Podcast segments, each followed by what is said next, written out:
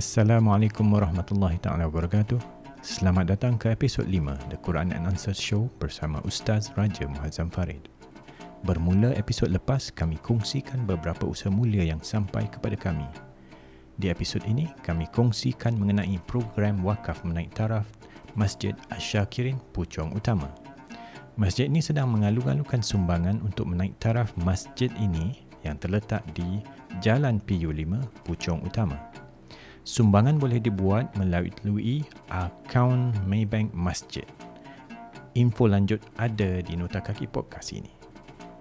Tanpa melengahkan masa, kita mulakan episod ini bersama hos anda, Ustaz Raja Muazzam Farid. Moga bermanfaat untuk semua di bulan yang mulia ini.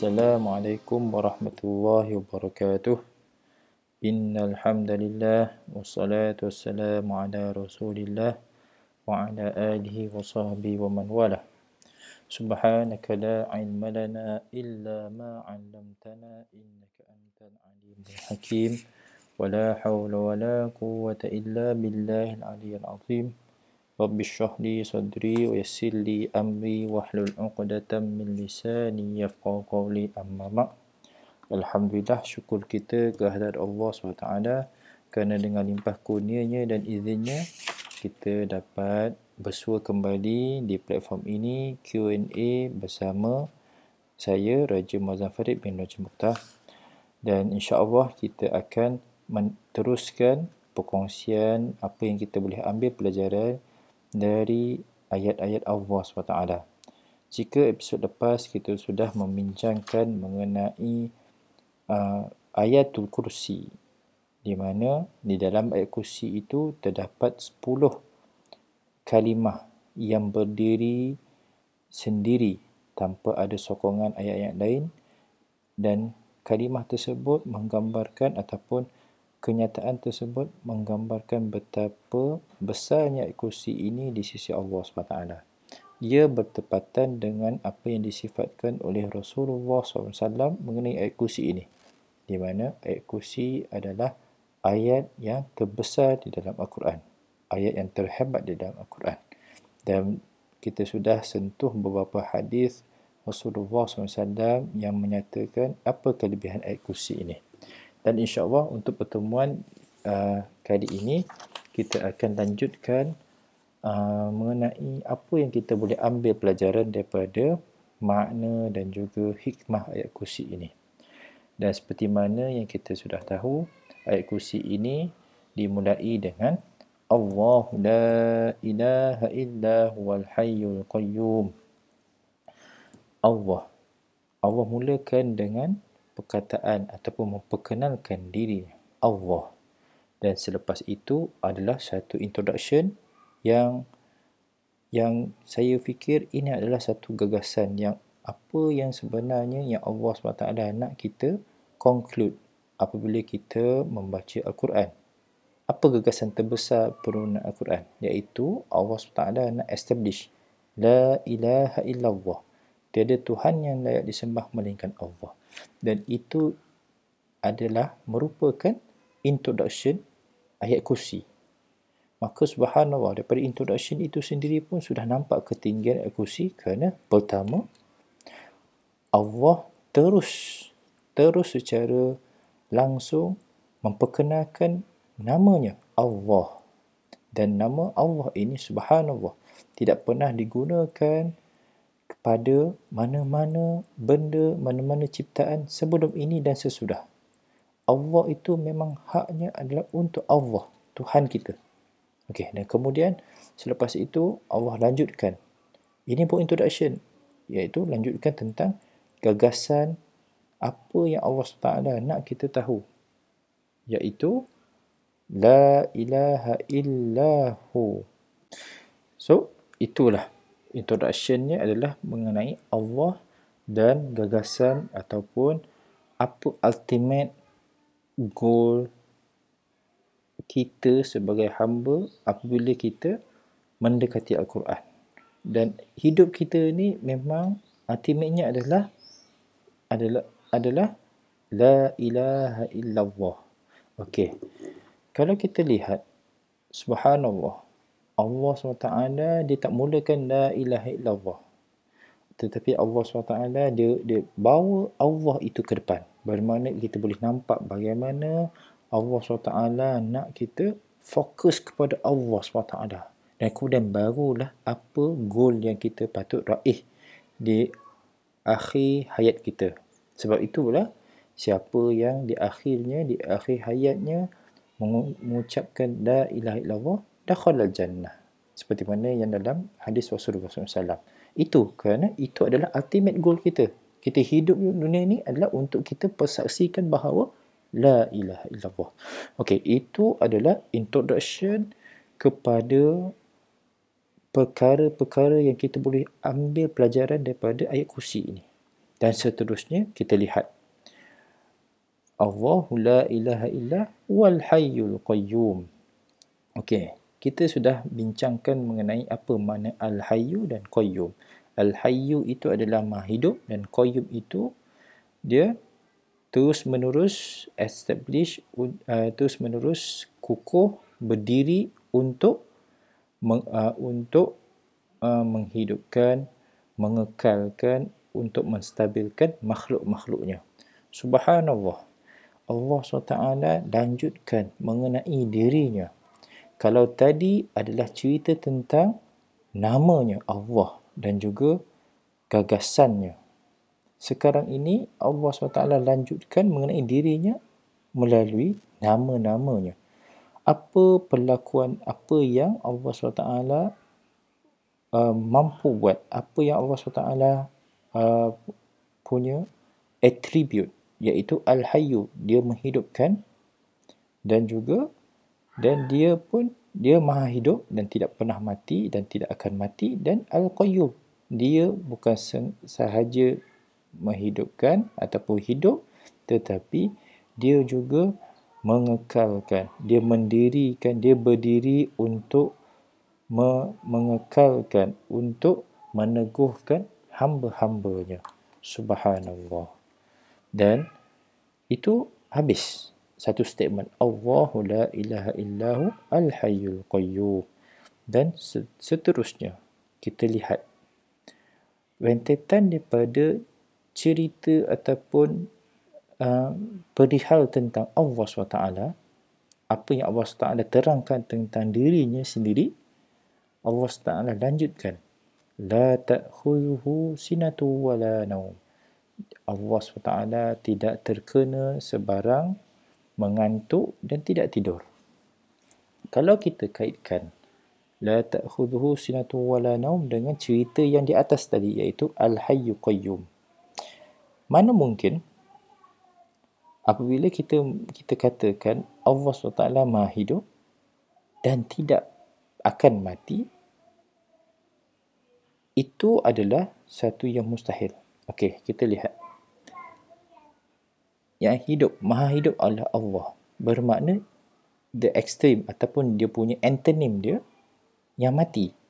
Subhanallah. Allah tidak mati bermakna di sini kita boleh lihat okey lawan kepada hidup mati di mana itu adalah mustahil untuk Allah okey kita lihat tapi Allah SWT dia cakap tentang la ta'khudhuhu sinatu wa la naum Allah tidak terkena langsung dengan sebarang mengantuk dan juga tidur. Kita lihat. Tadi kita dah dah dah, dah bincangkan tentang hidup maha hidup. Dia punya lawan dia adalah mati. Sekarang ni tiba-tiba Allah SWT perkenalkan subjek matter mengantuk dan juga tidur ini sebenarnya nak menunjukkan Allah SWT punya kualiti dia tidak pernah turun even the slightest bit tidak pernah turun walau sedikit pun. Kalau ekstrim hidup adalah mati, okey, ini Allah SWT bukan setakat tidak pernah mati, tidak pernah mengantuk ataupun tidur sekalipun. Ha, bermakna sentiasa kekal, sentiasa hidup. Tidak ada turun dia punya performance ke ataupun dia punya sifat dia. Walaupun sedikit pun. Ya? Okay, subhanallah. Dan sebab itulah tuan-tuan dan puan adalah sesuatu yang yang logik kalau kita cakap kalaulah Allah itu mengantuk dan juga tidur mana mungkin dia boleh dia boleh terus kekal menjaga perihal kita bukan setakat kita tapi alam semesta ini dengan planet cakrawala semua berada di atas aturannya. Tidak pernah ter, terlepas dari perhatiannya. Bayangkan kalau sifat Allah yang ada ngantuk dan juga tidur. Subhanallah akan musnahlah uh, alam ini. Kerana ada terdapat kelalaian ada terdapat kekurangan subhanallah. Ini nak menunjukkan bahawa Allah tidak pernah turun. Dia punya dia punya kehebatan walau sedikit pun. Sentiasa hebat sentiasa kekal hebat. Tidak pernah turun tahap kehebatannya. Subhanallah. Dan kita boleh summarizekan di mana al-hayyu qayyum la ta'khudhuhu sinatun wa la nawm itu adalah satu kelas satu kluster di mana itu adalah perihal asma dan sifat Allah SWT. Bermakna, di dalam kursi ini, dia sebenarnya ada satu struktur. Kalau kita kaji, kita akan nampak dia ada struktur. Introduction dia adalah Allah la ilaha illahu. Itu adalah introduction. Idea besar. Dan kemudian, kemudian sub idea, sub topik dia adalah apa yang tentang Allah apa yang Allah nak kita tahu tentang dia iaitu perihal asma dan sifat. Asma Allah apa? Al-hayyu qayyum. Dan sifat Allah ni pula la ta'khudhuhu sinatu wala naum di mana Allah SWT tidak bersifat dia tidak mengantuk dan juga tidak tidur. Okey. Itu idea yang pertama yang Allah SWT nak kita faham. Dan kita lanjutkan lagi. Kita lihat uh, statement ataupun potongan ayat-ayat ayat kursi yang berikutnya pun ada ada kluster yang tersendiri. Okey kita lihat. Lahu ma fis samawati wa ma fil ard. Dan kepunyaan dia lah segala apa yang ada di langit dan juga apa yang ada di bumi. Okey kita fahamlah. Segala-galanya adalah milik Allah. Okey. Dan Allah lanjutkan lagi. Man dhalladhi yashfa'u indahu illa bi'idnih. Dan tiada siapa yang boleh memberi syafaat di sisinya melainkan diizinkannya. Okey. Apa kaitannya antara uh, statement lahu ma fis samawati wa ma fil ard dengan man dhalladhi yashfa'u indahu illa bi'idnih? Kalau kita ambil lagi sudut masa yang berlaku, kita akan nampak lahu ma fis samawati wa ma fil ard ni adalah untuk kehidupan di dunia. Kita hidup di dunia berlatar belakangkan bumi dan langit. Sekarang ni Allah SWT nyatakan dia pemilik langit dan bumi. Itu berlaku ketika kita hidup.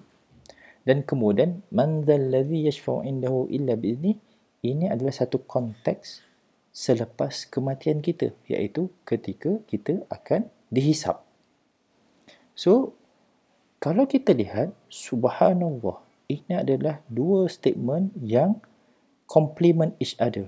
Satu cerita tentang perihal pemilikan di dunia, satu lagi cerita pemilikan di akhirat. Ia bertepatan dengan ayat Quran yang lain di mana Allah SWT tanya, limanil mulkul yaum. Siapa yang pemilik hari ini iaitu hari pembalasan ketika itu? Lillahil wahidil qahar milik Allah yang wahid dan al-qahar subhanallah. Bermakna kluster yang berikutnya kalau tadi introduction kemudian disusuli dengan uh, nama Allah dan juga attributes of Allah iaitu apa kerja buat Allah ataupun apa sifat Allah dan kluster yang berikutnya adalah perihal pemilikan Allah SWT. Okey, pegang itu tuan-tuan puan. Introduction, sifat Allah sekarang ni cerita tentang apa yang Allah miliki. Up belongs of Allah. Apa yang Allah miliki. Allah bukan setakat miliki langit dan bumi tetapi hari pembalasan. Kenapa kita cakap itu adalah milik Allah? Pasal apa? Tiada siapa yang boleh memberi syafaat. Syafaat itu pun daripada Allah melainkan izin Allah. Bermakna itu konsep Allah pemilik Maliki Yawmiddin, pemilik hari pembalasan. Seperti dalam ayat surah Al-Fatihah, Maliki Yawmiddin, pemilik hari pembalasan.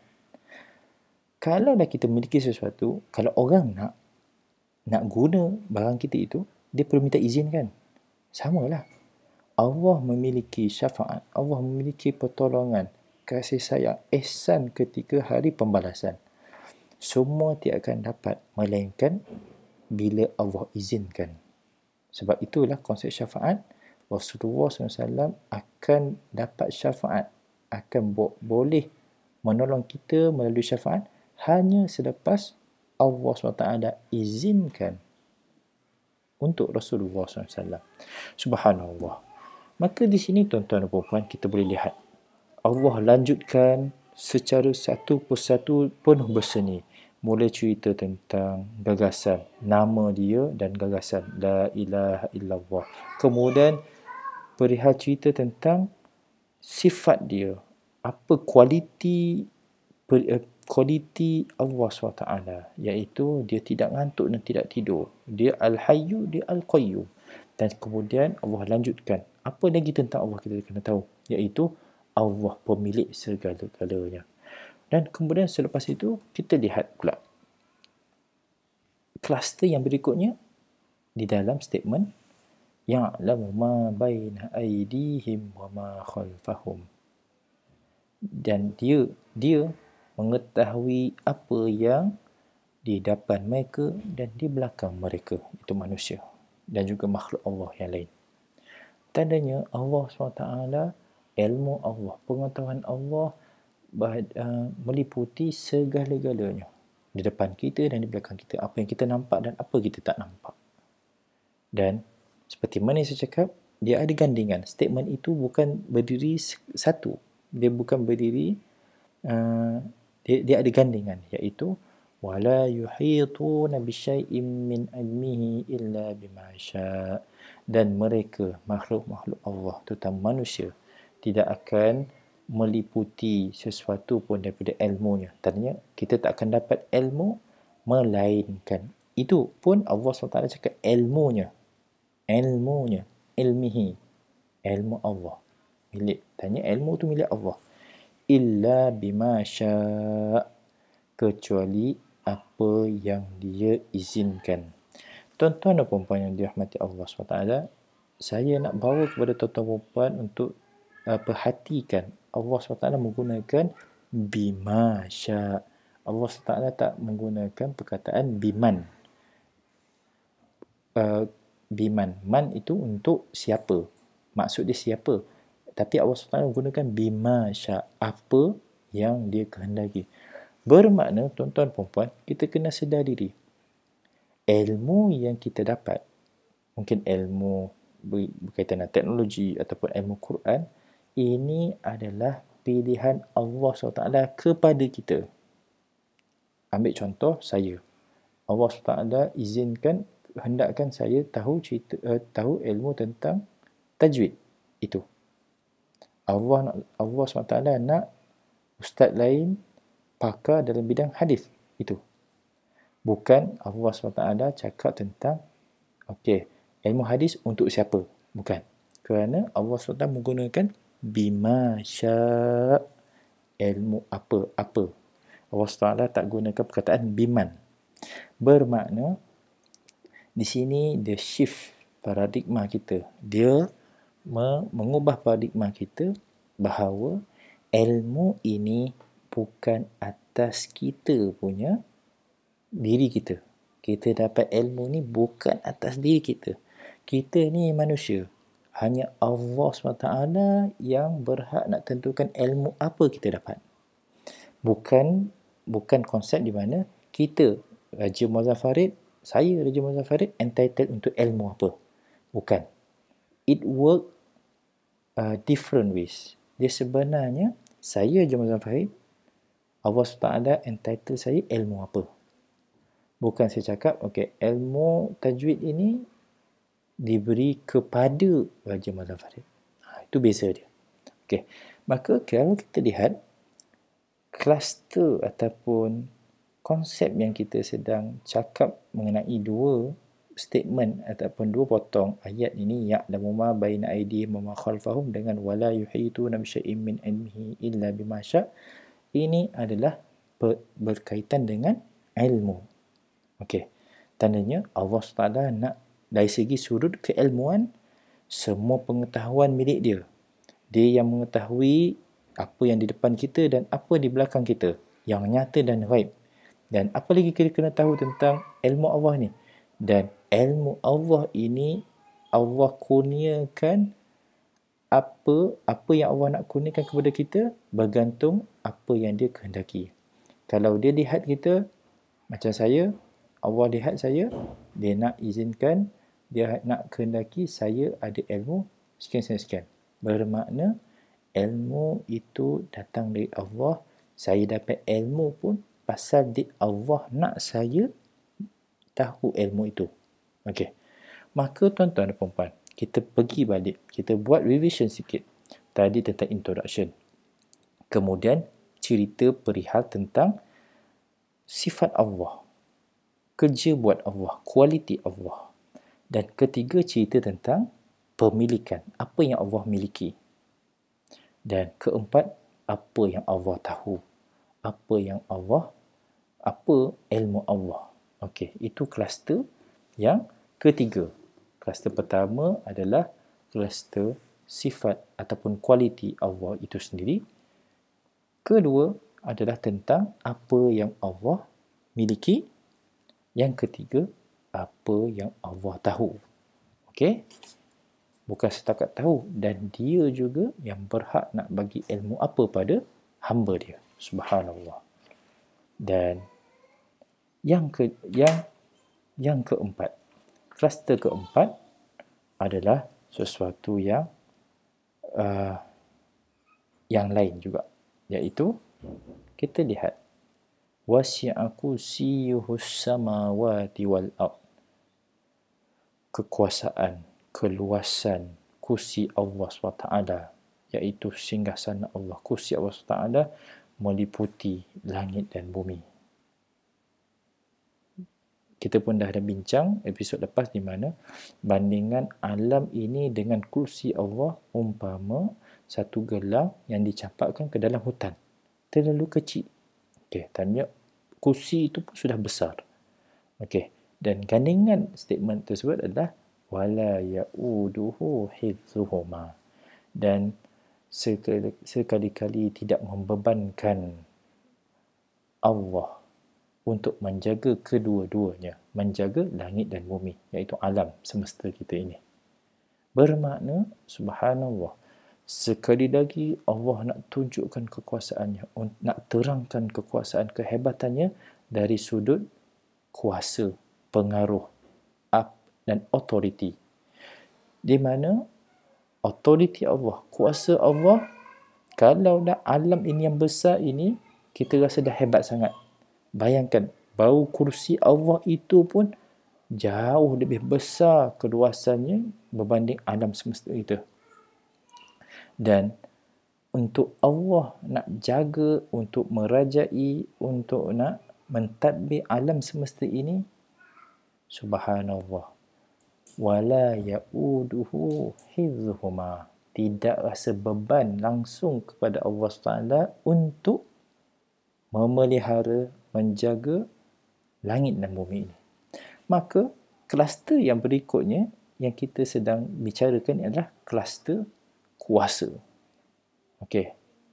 Dan Allah SWT tutup dengan wahwal aliyul azim dan dialah maha tinggi dan maha agung bermakna Allah SWT tadi Allah SWT buka cerita buka kenyataan ayat kursi ini dengan memperkenalkan dirinya. Allahu la ilaha illahu dan Allah SWT tutup dengan wahwal aliyul azim.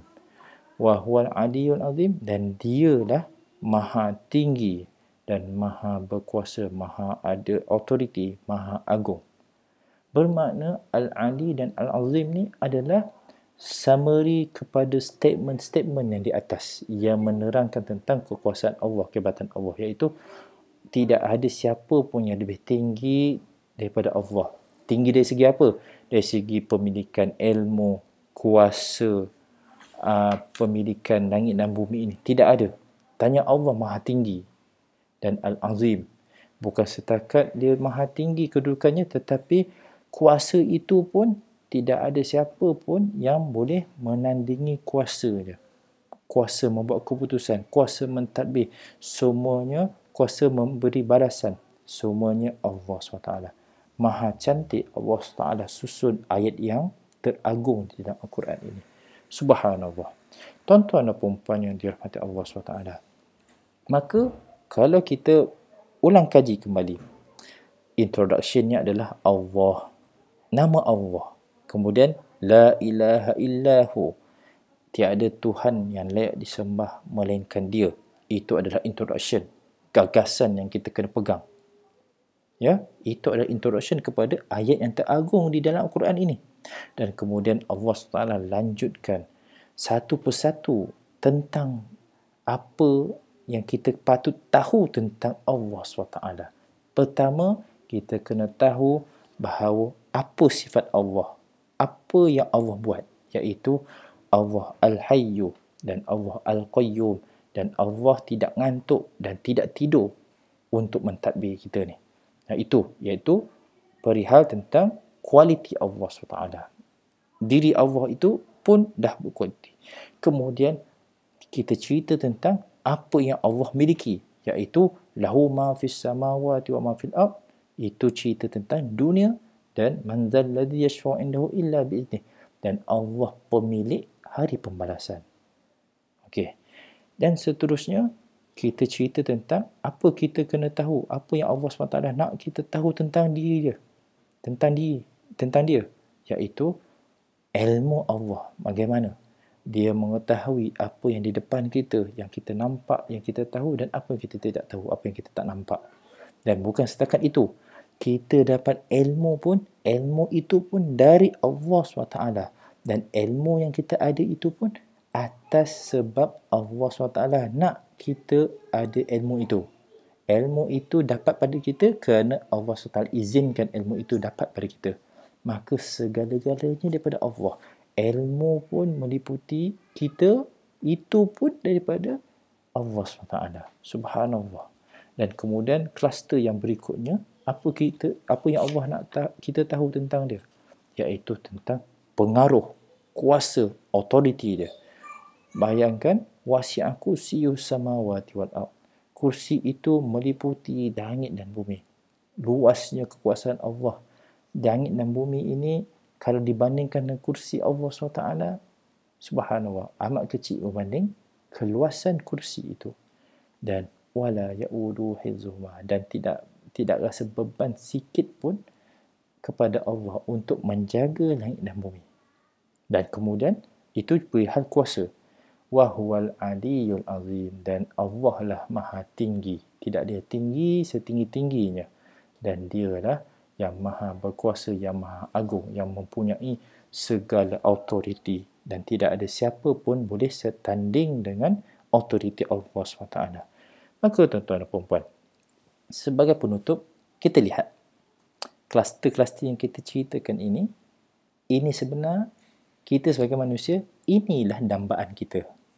Kita nak, okey, apa yang kita, yang apa yang ideal untuk kita? Kalau kita diberi peluang, apa yang ideal? Kalau boleh, kita nak tidak ada cacat cela diri kita. Pribadi kita tak ada cacat cela. Okey, itu adalah kluster yang pertama yang tentang Allah. Yang kedua, kalau boleh kita nak bukan setakat badan kita cantik, rupawan, fizikal kuat. Kita kalau boleh, kita pun nak banyak harta, banyak pemilikan, banyak property. Ah, barulah hebat. Okey. Yang seterusnya, dah ada pribadi yang cantik, pribadi yang yang perfect, harta banyak, tak cukup dulu tu. Kita nak pula tak guna kalau kita harta banyak tapi kita bodoh. Kita nak ada ilmu yang banyak. Kita serba tahu. Okey. Itu kehebatan yang berikutnya. Yang ke, ke, eh, kehebatan seterusnya. Dan selepas itu, tak cukup harta, tak cukup ilmu kita ada, tak cukup sifat pribadi kita betul-betul perfect. Kita nak apa? Kita nak kuasa. Itu ultimate. Kuasa, kalau kita ada kuasa, kita ada ilmu, kita ada harta dan kita sendiri pun perfect, subhanallah, kita menjadi orang yang paling perfect. Maka, inilah sebenar yang Allah SWT nak tunjukkan kepada kita. Apa dambaan kita, Allah ada segala-galanya, tidak ada siapa pun yang perfect seperfect Allah SWT yang ada segala-galanya. Yang kita nak tu semua, hanya ada pada Allah SWT saja dan lebih, lebih, lebih hebat daripada yang kita cuba bayangkan. Kerana dia adalah Allah. Allahu la ilaha illahu. Tidak ada Tuhan yang layak dipuja, disembah, dikagumi melainkan Allah. Dan Allah wahuwal aliyun azim. Dia dah maha tinggi dan juga maha maha berkuasa. Subhanallah tuan-tuan dan puan Ini kalau kita kita faham perkongsian uh, ini kita nampak subhanallah. Padanlah ayat kursi ini adalah ayat teragung di dalam Al-Quran. Kerana ceritanya semua tentang kebesaran Allah, ke ketinggian Allah, kehebatan Allah. Tak ada satu pun elemen cerita tentang hamba semua cerita tentang Allah SWT. Allah, Allah, Allah. Dan padanlah. Padan ayat kursi ini ditakuti oleh makhluk Allah yang kita tak nampak. Jin dan syaitan. Apabila kita baca, dia rasa bagaimana hebatnya Allah SWT. Patutlah ayat ini adalah ayat ru'yah. Ayat yang power untuk kita mengalahkan jin dan syaitan. Subhanallah. Padanlah. Okey. Uh, sedikit lagi. Saya nak sentuh tentang bagaimana Allah letakkan kedudukan ayat kursi ini di dalam soal Baqarah. Kalau kita lihat, tuan-tuan dan perempuan, kalau kita lihat kedudukan ayat kursi ini, diumpama tunggal. Dia macam umpama tunggal dan tunggul. Dia tak terkait dengan ayat sebelum dan tak terkait dengan isu yang ayat selepasnya. Seolah dia berdiri di atas ayat itu sendiri. Kalau ayat lain, dia macam ada rantaian. Dia ada kesinambungan daripada ayat sebelumnya. Dan dia ada dia ada lanjutan daripada ayat itu kepada ayat yang selepasnya. Tetapi subhanallah, kalau kita kaji dua ayat ataupun ayat ayat sebelum ayat kursi ini cerita tentang perihal Rasul dan cerita tentang uh, kewajipan untuk kita menginfakkan sebelum datangnya hari akhirat. Tiba-tiba cerita tentang ayat kursi. Tak ada kaitan. Dan kita tengok pula apa ayat selepas ayat kursi. Cerita tentang tiada paksaan dalam beragama. Ya? So kita nampak subhanallah ayat kursi ini terletak di tengah-tengah ayat-ayat yang tidak ada kaitan langsung. Antara hikmahnya yang kita boleh nampak adalah subhanallah. Memang benarlah seperti dalam tafsir Ibn Kathir, ayat kursi ini adalah himpunan kalimah-kalimah yang tertegak di atas kalimah itu sendiri tanpa ada sokongan kaitan dengan kalimah-kalimah ataupun ayat-ayat yang lain. Kalau episod lepas dalam tafsir Ibn Kathir menggariskan terdapat 10 kalimah yang dalam ayat uh, 10 kalimah iaitu ayat kursi ini terdiri daripada 10 kalimah yang tertegak dengan sendirinya. Bayangkan selepas kita kaji dari segi kedudukan memang subhanallah memang tertegak di atas ayatnya sendiri tidak ada kaitan sebelum dan selepas. Maka inilah yang kita kena appreciate ketinggian ayat yang terbesar yang teragung dalam Al-Quran. Kita perlu apa kita perlu buat lepas ini? Amalkan untuk pelindung diri kita, ahli keluarga kita. Dan pada masa sama yang lebih penting adalah ayat ini kita terus faham, akarkan dalam hati kita supaya ia menjadi motivasi kita agar kita tidak tunduk uh, kepada kuasa selain pada Allah SWT. Kita sudah berada di atas jalan Allah. Kita beriman kepada Allah. Dan ayat kursi ini akan menjadi pengukuh kepada iman kita. Kerana apa?